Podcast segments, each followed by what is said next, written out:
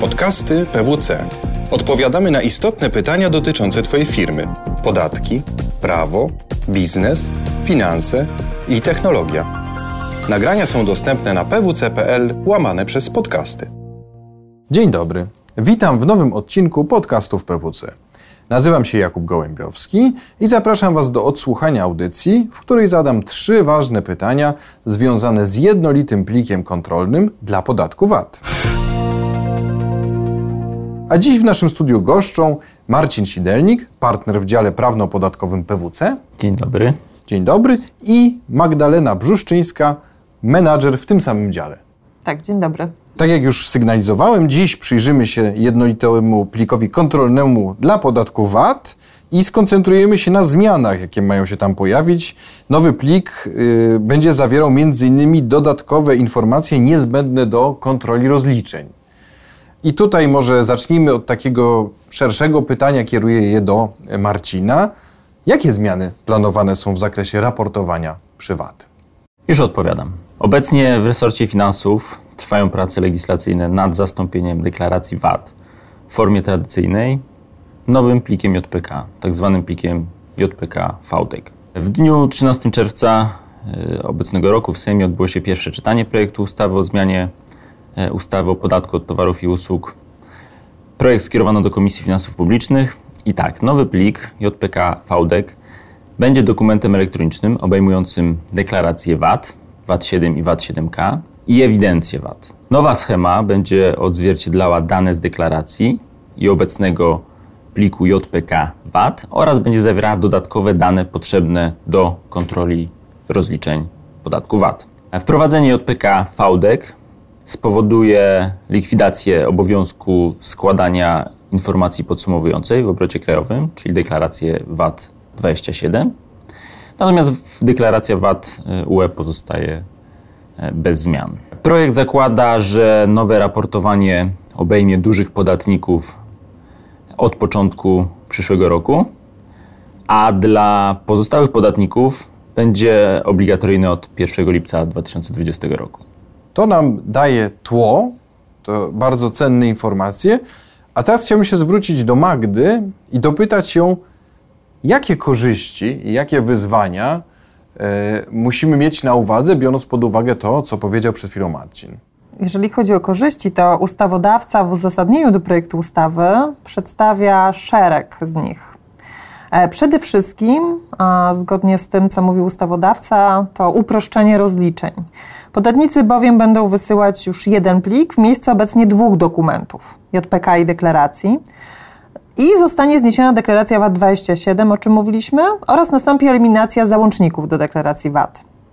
Dodatkowo ustawodawca podkreśla, że z uwagi na stopniowe wprowadzenie zmian i różne, różne terminy dla przedsiębiorców dużych, różne dla pozostałych, nowe przepisy sprzyjają odpowiedniemu i rozłożonemu w czasie dostosowywaniu systemów finansowo-księgowych. Jednakże planowana zmiana jest tak naprawdę ogromnym wyzwaniem z uwagi na znaczne rozszerzenie informacji, jakie do tej pory były raportowane w pliku JPK.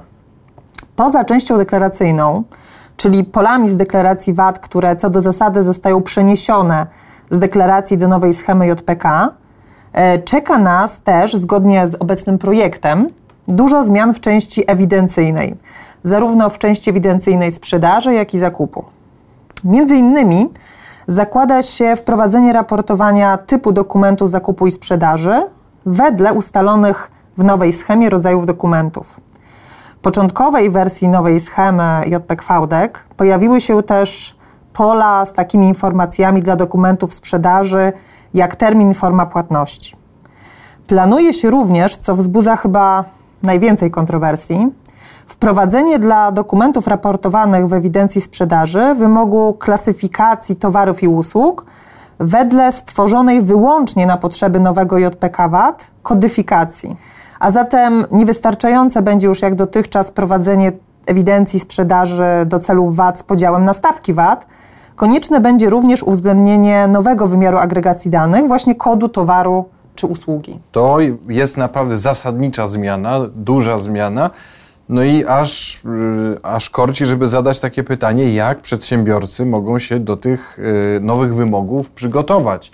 No bo będą oni musieli te zmiany uwzględnić w procesie raportowania i jak w ramach firm mogą działać, żeby najskuteczniej na te nowe, nowe regulacje się przygotować i na nie odpowiedzieć. Dokładnie, to przygotowanie jest kluczowe. No, niestety na ten moment nie ma jeszcze ostatecznej wersji e, nowej struktury JPK VAT, czyli tak naprawdę nie wiadomo, jakie dane będą ostatecznie wymagane.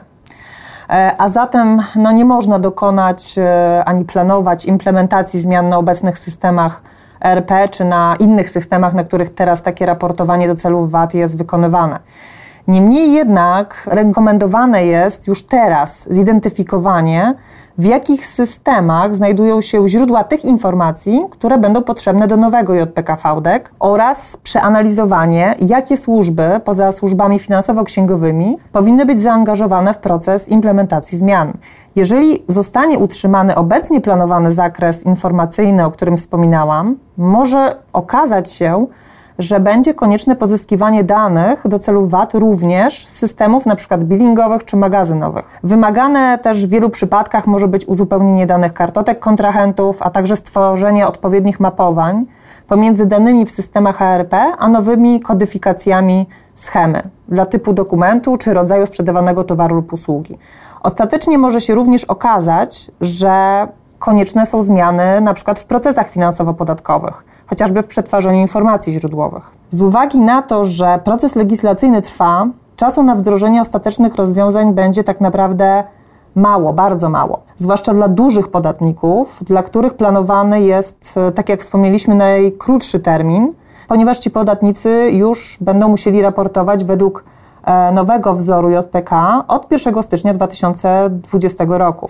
Paradoksalnie ci właśnie najwięksi podatnicy potrzebują mm, najwięcej czasu na dostosowanie się do nowych wymagań z uwagi na największe wolumeny danych, największy stopień komplikacji transakcji, który u nich występuje, czy wielość systemów, na których procesują dane potrzebne do raportowania. Ale już teraz można na przykład przeanalizować jakość danych, jakie są obecnie raportowane jakie będą raportowane potencjalnie w nowym JPK VDEK. Dlaczego warto to zrobić już teraz, jeżeli chodzi o jakość danych? Dlatego, że sankcje za błędne raportowanie będą dotkliwe. Po pierwsze, JPEG uzyska rangę deklaracji podatkowej. Nie będzie już jak obecnie informacją podatkową. Po drugie, z uwagi na to, że jak podkreśla ustawodawca w uzasadnieniu do nowych przepisów, znacznie wzrośnie rola nowego JPK VAT w analizie i przetwarzaniu raportowanych danych przez administrację skarbową. A co za tym idzie, planowane jest wprowadzenie odpowiednich kar, e, które mają mieć charakter dyscyplinujący podatników do raportowania rzetelnie. Kary mają być nakładane w przypadku stwierdzenia, że w przesłanej ewidencji w nowym JPK są błędy, które uniemożliwiły administracji skarbowej przeprowadzenie e, weryfikacji prawidłowości transakcji czy analiz. Będzie oczywiście możliwość skorygowania takich błędów w ciągu 14 dni od e, doręczenia wezwania albo złożenia wyjaśnień, że ewidencja takich błędów nie zawiera. Wysokość kary, planowanej kary to aż 500 zł za każdy tego typu błąd. Z uwagi na te sankcje zachęcamy już teraz do zweryfikowania jakości źródeł danych, jakimi zasilane są narzędzia, z których generujemy JPK oraz czy narzędzia te mają odpowiednie funkcjonalności, które będą pozwalały E, na weryfikację danych w JPK, czy na wgląd do tych danych, które są raportowane oraz ich testowanie. Ponadto, biorąc pod uwagę krótki termin na ewentualne skorygowanie błędów, które zostaną przesłane w wezwaniu, należy zweryfikować, czy obecne rozwiązania posiadane przez przedsiębiorcę umożliwiają sprawne wprowadzenie korekt e, w pliku JPK oraz łatwe porównanie na przykład danych sprzed i po korekcie, tak by można było sprawdzić, czy korekty zostały wprowadzone prawidłowo, aby uniknąć sankcji. To, co teraz powiedziałaś, jeszcze tylko yy, każe się tym zmianom baczniej przyjrzeć. Tutaj cały czas mamy te pewne niejasności związane z tym, że proces legislacyjny jest cały czas w toku. Natomiast no, mając też na uwadze sankcje, które mogą dot, dotknąć tych, którzy e, popełnią w tych JPK-ach błąd, chciałem się zwrócić do Marcina z taką prośbą o to, żeby na bazie tego, co wiemy dzisiaj, dokonał takiego krótkiego podsumowania tego, tego, co dzieje się w tej chwili w związku z JPK-iem, który przeistarza się z tej e, informacji w deklarację. Zmiany w zakresie struktury VAT są kolejnym etapem postępującej digitalizacji raportowania podatkowego. Administracja podatkowa, wprowadzając nowe obowiązki, narzuca coraz bardziej restrykcyjne wymogi w zakresie jakości danych i ich formy technicznej. Z jednej strony na pewno przyczyni się to do łatwiejszej, właściwie automatycznej analizy, weryfikacji poprawności rozliczeń w ramach e, danego podatnika, jak również pomiędzy podatnikami, co docelowo zapewne będzie umożliwiało sprawniejsze kontrolę tego podatku i zapobieganie nadużyciom podatkowym w podatku VAT. Z perspektywy podatnika, jednostek, jednak rosnące wymagania powodują, że należy zadbać o jakość danych, często poprzez dostosowanie procesów finansowych i podatkowych w swoich systemach. No jak również zainwestować w odpowiednie rozwiązania, które zapewnią nie tyle spełnienie wymogów technicznych, ale takie, które pomogą ustalić, czy dane, które raportujemy, są kompletnie właściwe. I tego się trzymajmy. Będziemy do tematu e, jednolitego pliku kontrolnego e, dla VAT wracać jeszcze. Wraz z tym, jak postępować będą prace legislacyjne, więc wierzę, że nie jest to nasze ostatnie spotkanie w tym temacie. Tymczasem bardzo dziękuję za wysłuchanie tego odcinka, a Marcinowi Magdzie za ciekawą rozmowę. Bardzo dziękujemy. Dziękujemy. Podobał Ci się odcinek? Podziel się z innymi oraz śledź nasze kanały. Więcej podcastów PWC znajdziesz na stronie pwc.pl ukośnik podcasty oraz w aplikacjach iTunes i Google Music. Do usłyszenia w kolejnym odcinku.